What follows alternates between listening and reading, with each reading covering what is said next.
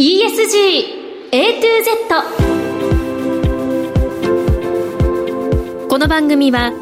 東京証券取引所クイック日本経済新聞社の提供でお送りします。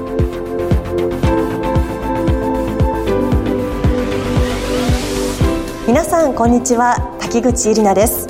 11月14日月曜日のお昼皆さんいかがお過ごしでしょうか？この番組は ESG A to Z というタイトル通り近年世界規模で関心が高まっている ESG を A から Z までつまり入門編から応用編まで全てお伝えする番組です。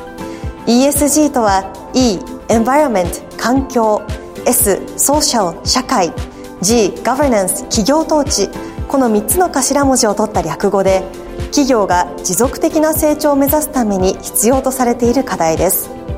本日のメニュー紹介です。最初のコーナーは ESG 投資のツボ。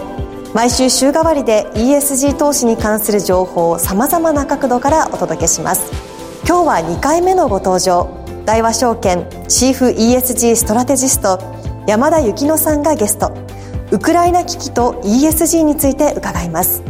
もう一つのコーナーはピックアップ ESG ここでは ESG に積極的な企業の取り組みをご紹介します。今日は先週に引き続きセイコーエプソン株式会社取締役専務執行役員サステナビリティ推進室長関達明さんがゲスト。セイコーエプソンの ESG への具体的な取り組みを伺います。さあそれでは皆さん12時30分までの短いお時間ではございますが最後までお付き合いください。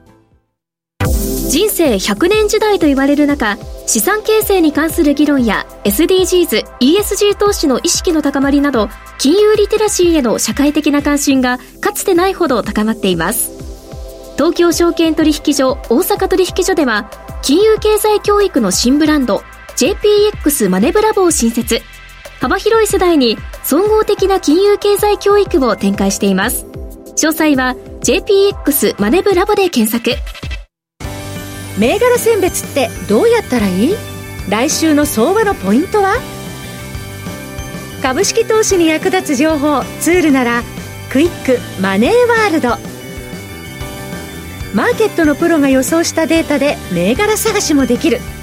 プロがチェックする情報も見られる。オンラインセミナーも毎月開催中。マネーはで検索して会員登録しよう。ESG 投資のツボ。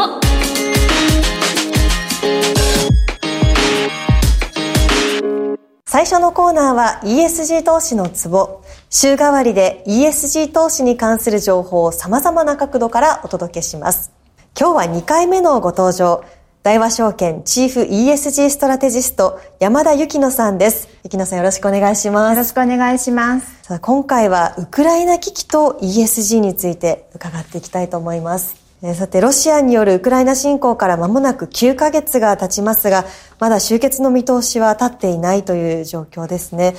ロシアでの事業を停止したり、ロシアから撤退する企業が世界中でかなりの数に上っていますね。はい、そうですね。やはり、あの、ロシアの侵攻後、あの、欧米に日本も含めます先進国経済制裁しておりましたし、また、石油企業などを中心に、あの、ロシアからの撤退を表明したり、アップルの多数の企業が、まあ、製品の販売を停止をしたり、まあ、5月、6月ぐらいになりますと、事業計画の見直しといったようなことで、まあ、かなりの企業が、あの、ロシアでの事業というものを見直したと思います。で、金融市場では、あの、やはり目につきますのが、3月早々にも MSCI などが、その株価インデックスからロシア企業を排除するといったようなことを決定したといったようなことで、まあ、あの、かなりロシア企業の扱いということも考慮しないといけないといったことなんですが、はい、まあ、こちらですね、あの ESG に関するその国家のリスクがグローバルで見直されるようになったといったことで、かなりですね、うん、大きなきっかけにはなっていると思うんですが、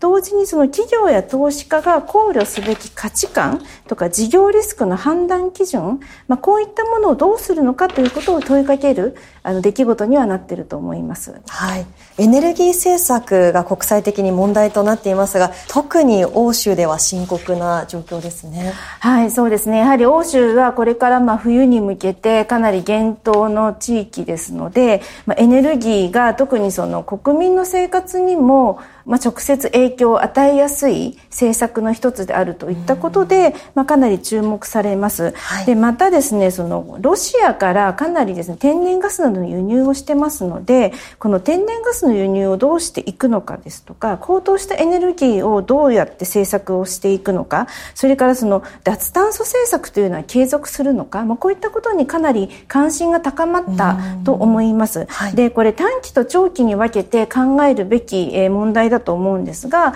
まあ、短期的にはやはりエネルギー価格が上昇するということでその天然ガスに代わる燃料源ということで石炭火力を再稼働するということですとか、はい、まあ、それから、えっと、廃止予定の、え稼働を、え延長していますしそれから LNG の調達先を多様化するということも出しています。で例えばそのドイツなどでも石炭火力がですね再稼働ということをしているんですが、はい、電力大手のユニパーは7月にその救済措置をドイツ政府に申請してまして国有化ということになってますしフランスでもやはり電力大手の EDF が100%国有化ということでかなりこういったあのエネルギー政策あの電力企業に対しても政府がですねあの支援をしていくといったことになっています。まあ、そういったことでもう一度ですねその原子力発電を開発を推進していくといったような動きなども見られているかと思います。で、フランスなどではですね、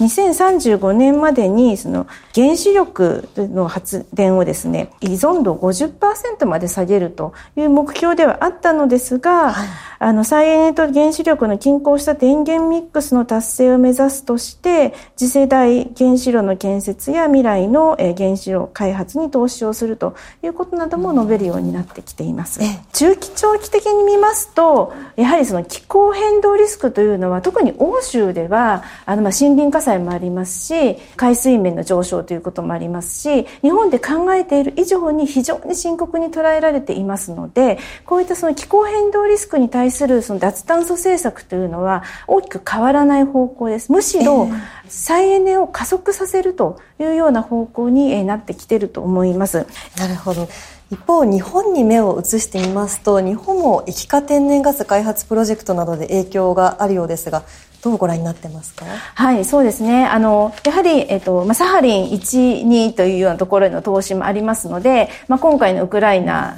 の侵攻によって、まあ、ロシアとのですねビジネスどうするのかというのは非常に皆さん関心高かったと思います。であの現状としてその ESG の観点として考えますといろんなその ESG の投資の手法があるんですがその倫理的な投資ですね。あの例えばそのタバコとか石炭には投資をしないというのと同じようにこういったですね人権侵害をしている国は投資をしないという厳しい規律をもとにすればやはり今回のロシアへの投資というものは撤退をしないといけないという判断になるんですが、ええ、もう一つ ESG 投資のあの機会とリスクをコントロールするといったような考え方もありまして、はい、で今回はその国家安全保障との兼ね合いでどういったリスクを考えるのかといった時にその岸田政権はやはりその国民の生活とエネルギーの安全保障ですねこれをまあ第一に考えてリスク管理ということでは、まあ、今回はロシアとのビジネスは継続すべきだろうということを、え述べています。で実際にそのロシアから撤退をした場合にロシアがやはりそのエネルギーを高い価格で他国に売るとまだ日本だけでなくて他の国に行った場合でもやはりそこがあのそういったビジネスをするということは日本にとっての国家安全保障のリスクを高めるということになるので、まあ、今回は、まあ、ESG の観点から見てその人道的なことから見るとロシアから撤退すべきだという意見もあるかもしれないんですが、また別の ESG の切り口から見るとそのリスク管理という点では、まあ、継続といったような形になっているのかと思います。はい、では続いてですがこの原子力発電に対する考え方というところで世界的にこの部分特に変わってきているということなんでしょうか？はい、そうですね。やはりその原子力からもあのかなり撤退すべきだという意見も非常に多かったのですが、はい、EU でグリーンな経済活動に投資をする基準ということで EU タクソノミー皆様よくご存知かと思うんですが、この EU タクソノミーのそのグリーンとする判断基準のところで天然ガスと原子力をどうするのかということが実はそのロシアのウクライナ侵攻前の昨年末あたりから協議をされてきてていました。はい、で、まあ今回のロシアの侵攻もですね、ありまして、で、結局この夏にですね、そのサステイナブルファイナンスの分野において、まあ、あの部分的にその原子力発電の投資というものは認めるということで、まあ今後の投資の活発化ということが予想されます。はい。そして軍需防衛産業に対する考え方にも変化はあるんでしょうか？はいそうですね。あの軍需に関してはやはりその武器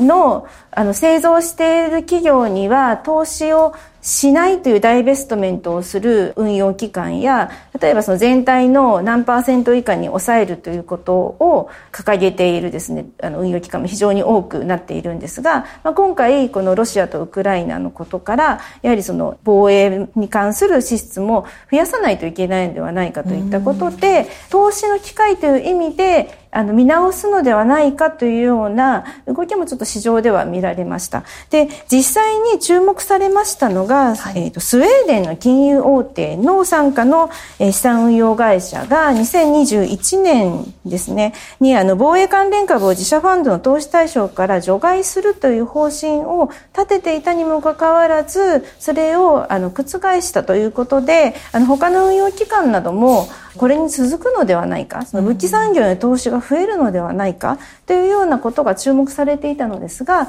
まあ、実際にはですね、ほとんどの運用機関などが、まあ、それほどですね、武器にあの投資をするという積極姿勢を表明したわけでもないですし、もともとそのロシアというものが、そのガバナンスへの懸念を示して、えー、例えばそのカナダの年金基金や英国の BT 年金スキームなどは、もうそもそもロシアへの投資を見直すということも言ってましたので、まあ、こういったったことからあまりですねそのダイベストメントの対象ということでの変動というのはないのではないかと思います、はい、最近反 ESG を掲げる投資家も話題になっていますがウクライナ企業を境に ESG 投資の理念と運用成績のバランスこれをどう取っていくかというのを正念場と言えそうですよね。はい。ただ今回やはりその ESG の軸を再考するきっかけになっていると思いまして、で、このロシアの侵攻によって大きく見方といいますか判断を求められているのは3つあります。で、1つは化石燃料ですね。はい、あの、EU のように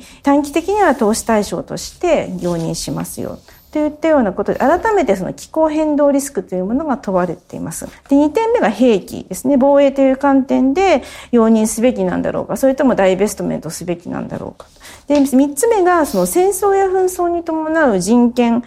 侵害ですね。これを投資判断に組み込むべきかどうかというような、そういったところですね。まあ、特に、あの、多くの企業が撤退しているということで、やはりその紛争に伴った人権侵害というものは考慮すべきだという判断が非常にま広まったというきっかけだと思うんですが、これ立場によってだいぶ違いまして、例えばその投資ファンドなど運用しているような運用機関などは、ややですね、その短期的なリターンを求められますので、最初のその化石燃料や兵器に関しても中期的なあのリターンというものを重視した戦略を取らざるを得ないということもあると思うんですが、そのアセットオーナー、年金などのその長期の運用期間というのは、人の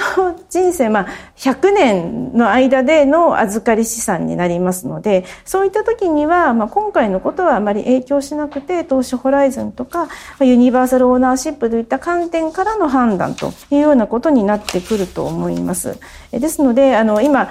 例えばその米国の方でも気候変動リスクを考えるということが、あの、受託者責任から外れてるのではないかと、火力発電の企業をダイベストメントすることはおかしいんじゃないかというような話も出てきたりしますが、それはやはりその投資家ですね、の運用機関の立場がどこにあるのかといったことであって、その倫理的な投資の観点から見ますと、まあ、独裁主義の国家には投資をすべきではないというような白黒はっきりしたような判断になりますし、もう少しその多くの運用機関が取っているのは ESG インテグレーションという形で E と S と G を考慮してその機会とリスクを見極めて投資をしていくといった時にどこにじゃリスクがあるのかといったような判断になっていくということであの運用機関もそうですしアセットオーナーもそうなんですが例えばその個人の投資家も ESG ファンドと名を打っているようなファンドに投資をするときに、じゃあこの運用機関はどういった理念で ESG 運用をしているのか、まあ、そういったことを見ていくというポイントになるのかなと思います。はい、わかりました。えさあ今日は大和証券チーフ ESG ストラテジスト山田幸乃さんにウクライナ危機と ESG についてお話を伺いました。山田さんどうもありがとうございました。お聞きの放送はラジオ日経です。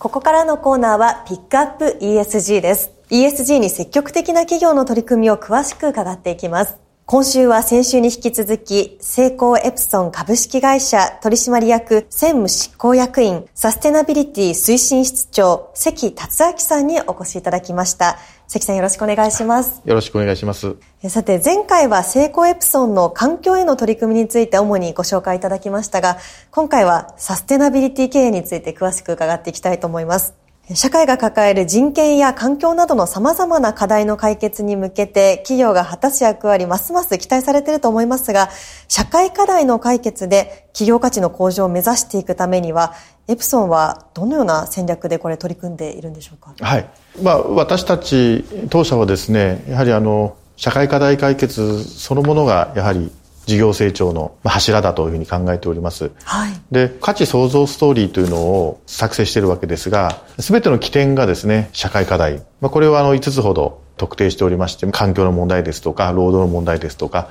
そういった社会課題を捉えまして、それに対して当社が何ができるか、えー、そこに対して我々が取り組むべき課題を4つのマテリアリティというふうに作りまして、はい、それに対してまあいろんな事業イノベーションを起こしていくと。そんな大きな流れでやっております。はい。で、その、まあ、我々の当社はですね、社会課題の解決に、まあ、役立つ商品しかやらない。つまり、そこで我々が成長することによって社会課題がしっかり解決できて、えー、そして、えー、それが好循環できるような、そういったサステナビリティな経営を今目指しております。はい。具体的にその4つとおっしゃられたのは？はい。えー、っとですね、あの、マテリアリティはですね、はい、循環型経済の牽引ですとか、はい、産業構造の革新、生活の質向上、で、最後は、あの、どちらかというと非財務的な話になりますが、社会的責任の遂行と。この4つを掲げております。はい。この今その成長戦略に社会課題の解決というのが直接つながってくるという、うん、そういったお話、ね、はい、でしたね。これはあの、うん、ちょうど、まあ、SX 版の伊藤レポートということで、はい、出てきておりますが、まあそこで言われている企業のサステナビリティと社会のサステナビリティを同期化させていくという流れなんですが、はい、まあ当社においてはですね、やはり我々のサステナビリティということになりますと、やはりあの単純にサステナビリティだけ追い求めてもあのなかなかダメですので、まあ、そこにはやはり当社でこそできるようなそういった競争優位性のあるものが必要だと思います。まあ、そこはやはり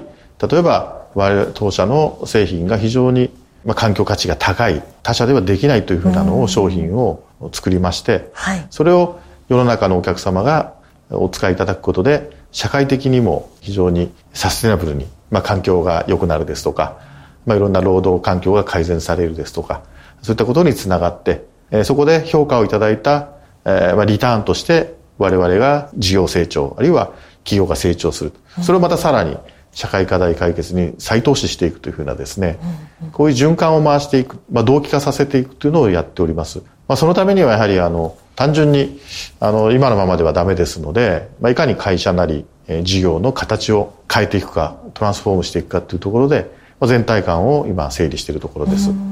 その SX 版伊藤レポートと今出していただきましたが視聴者の方であまりまだ馴染みない方もいらっしゃるかと思うんですが少しそうですね。これはあの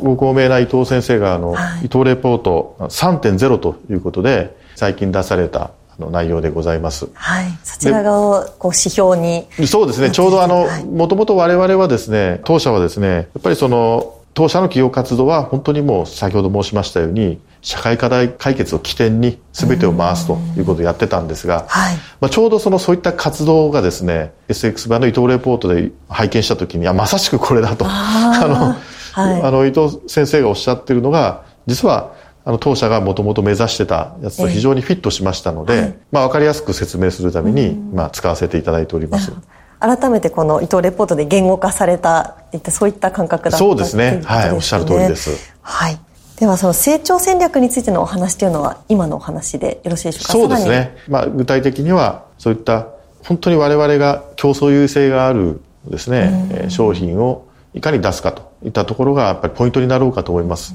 で、それが、それによって、やっぱり他の他社さんではできないようなサステナブルな社会課題解決ができるような、うん、そういったことをやっていきたいというふうに考えております。その部分の競争優位性というのはやはり技術の部分になるんでしょうか？そうですね。先週お話しさせていただいた、あの、少々性の技術といったところにつながりますが、やっぱり非常に環境に優しいですね、そういった要素技術、これが起点になって、それをいかに社会価値に広げていくかといったことだと思っております。はい。そして持続化戦略では、前回伺った地球環境保全の取り組み以外に、ダイバーシティを尊重した人材の活用などにも力を入れてらっしゃる、ということなんですが、はい。やはりあの、当社は製造業でありますので、はい、非常にあの女性がもともと少ないですね。まあ、ところがやはり今非常に多様な意見が大事になってまいりますので、とにかくもう女性のですね、例えば管理職比率を、まあ今は非常にまだ低いんですが、女性の従業員の割合と同じぐらいまでに引き上げようということですとか、あるいはあの、まあ、執行役員ですね。女性は実は外国の方しかいらっしゃらないんで、国内の執行役員を1名以上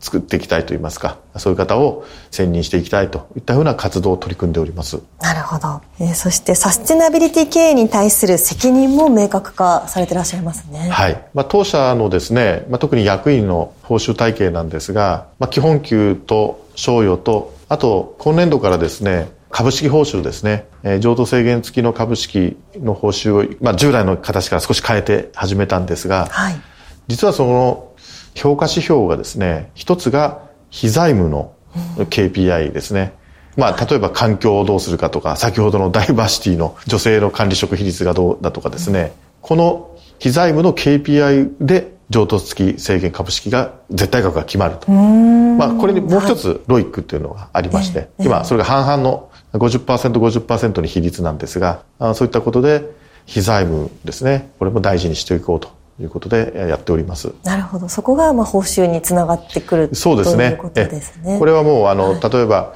環境の担当役員ですとか、はい、サステナブルの担当役員ということじゃなくて、全役員が同じ指標で決まるというふうにしました。全社員がコミットすべき課題だと。そういった見方なんですね。はい、おっしゃる通りです。はいそして、こういった今までお話しいただいた取り組みの甲斐があってと言いますか、はい、日本政策投資銀行であったり、環境省などから高い評価を受けてらっしゃるということですね。はい、あの、そうですね、おかげさまで、あの、日本政策投資銀行の融資においては、最高ランクの格付けをいただいておりますし、例えば GPIF が採用されてます ESG の国内株式のインデックス、まあ、5つありますけど、まあ、全て選定いただいておりますし、はいあるいはですね、日経 SDGs 経済賞では環境価値賞というのをいただいたり、あの、多くのところからですね、あの、いただいております。はい。ご好評いただいております。前回お話しいただいた創業時の理念から始まられて、そこをさらに突き詰めてこられたということですね。はい、そうですね。はい、え、もうそこがつい先日発表いたしました我々のパーパスに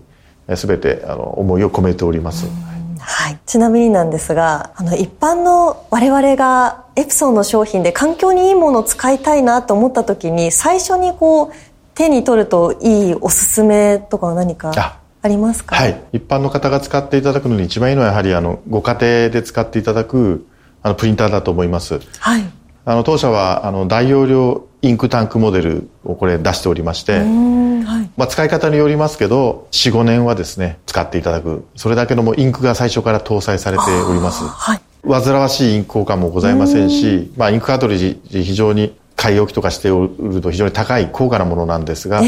それがですねもう最初からたくさん入っておりますし。であと交換もボトルで簡単で大容量のボインクをですね入れていただけるようになっておりますので非常にあの環境にもよろしいかと思います。お値段のこともありますし一回一回カートリッジを廃棄する必要もないということでええ。まあ、お財布にも地球にも優しいって まあ、よく言う言葉ではありますけれども、まありがとうございます。そういったところになるそうですね。本当にその通りですね、もうあの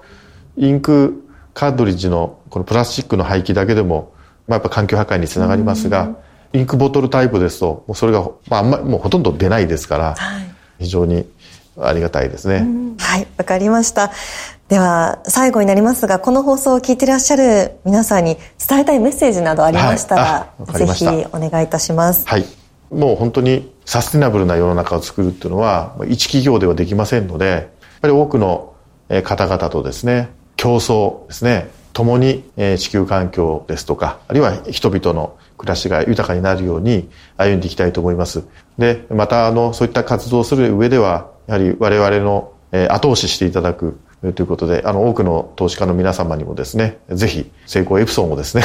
ご興味を持っていただいて、お力添えをいただければというふうに思っております。さあ、ここまで2回にわたり、成功エプソンの ESG の取り組み詳しく伺ってまいりました。ゲストは、成功エプソン株式会社取締役専務執行役員、サステナビリティ推進室長、関達明さんでした。関さん、2週にわたりありがとうございました。どうもありがとうございました。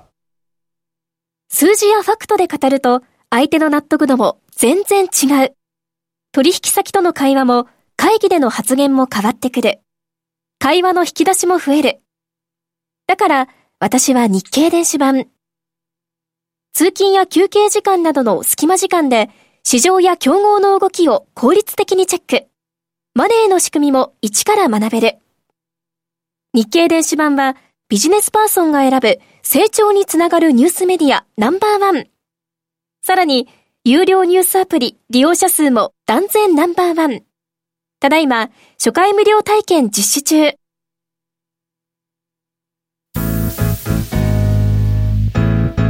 ESG A to Z この番組は東京証券取引所クイック日本経済新聞社の提供でお送りしました。投資に関する最終決定はご自身の判断でなさいますようお願いします。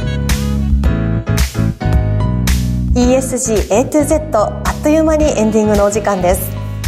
今日の前半は大和証券チーフ ESG ストラテジスト山田幸乃さんにウクライナ危機と ESG についてお話を伺いました。そして後半では成功エプソン株式会社取締役専務執行役員サステナビリティ推進室長関達明さんに ESG の具体的な取り組みについて伺いました。今日の放送は皆さんの投資の参考になりましたでしょうか？ここまで滝口ゆりながお伝えいたしました。それでは皆さんありがとうございました。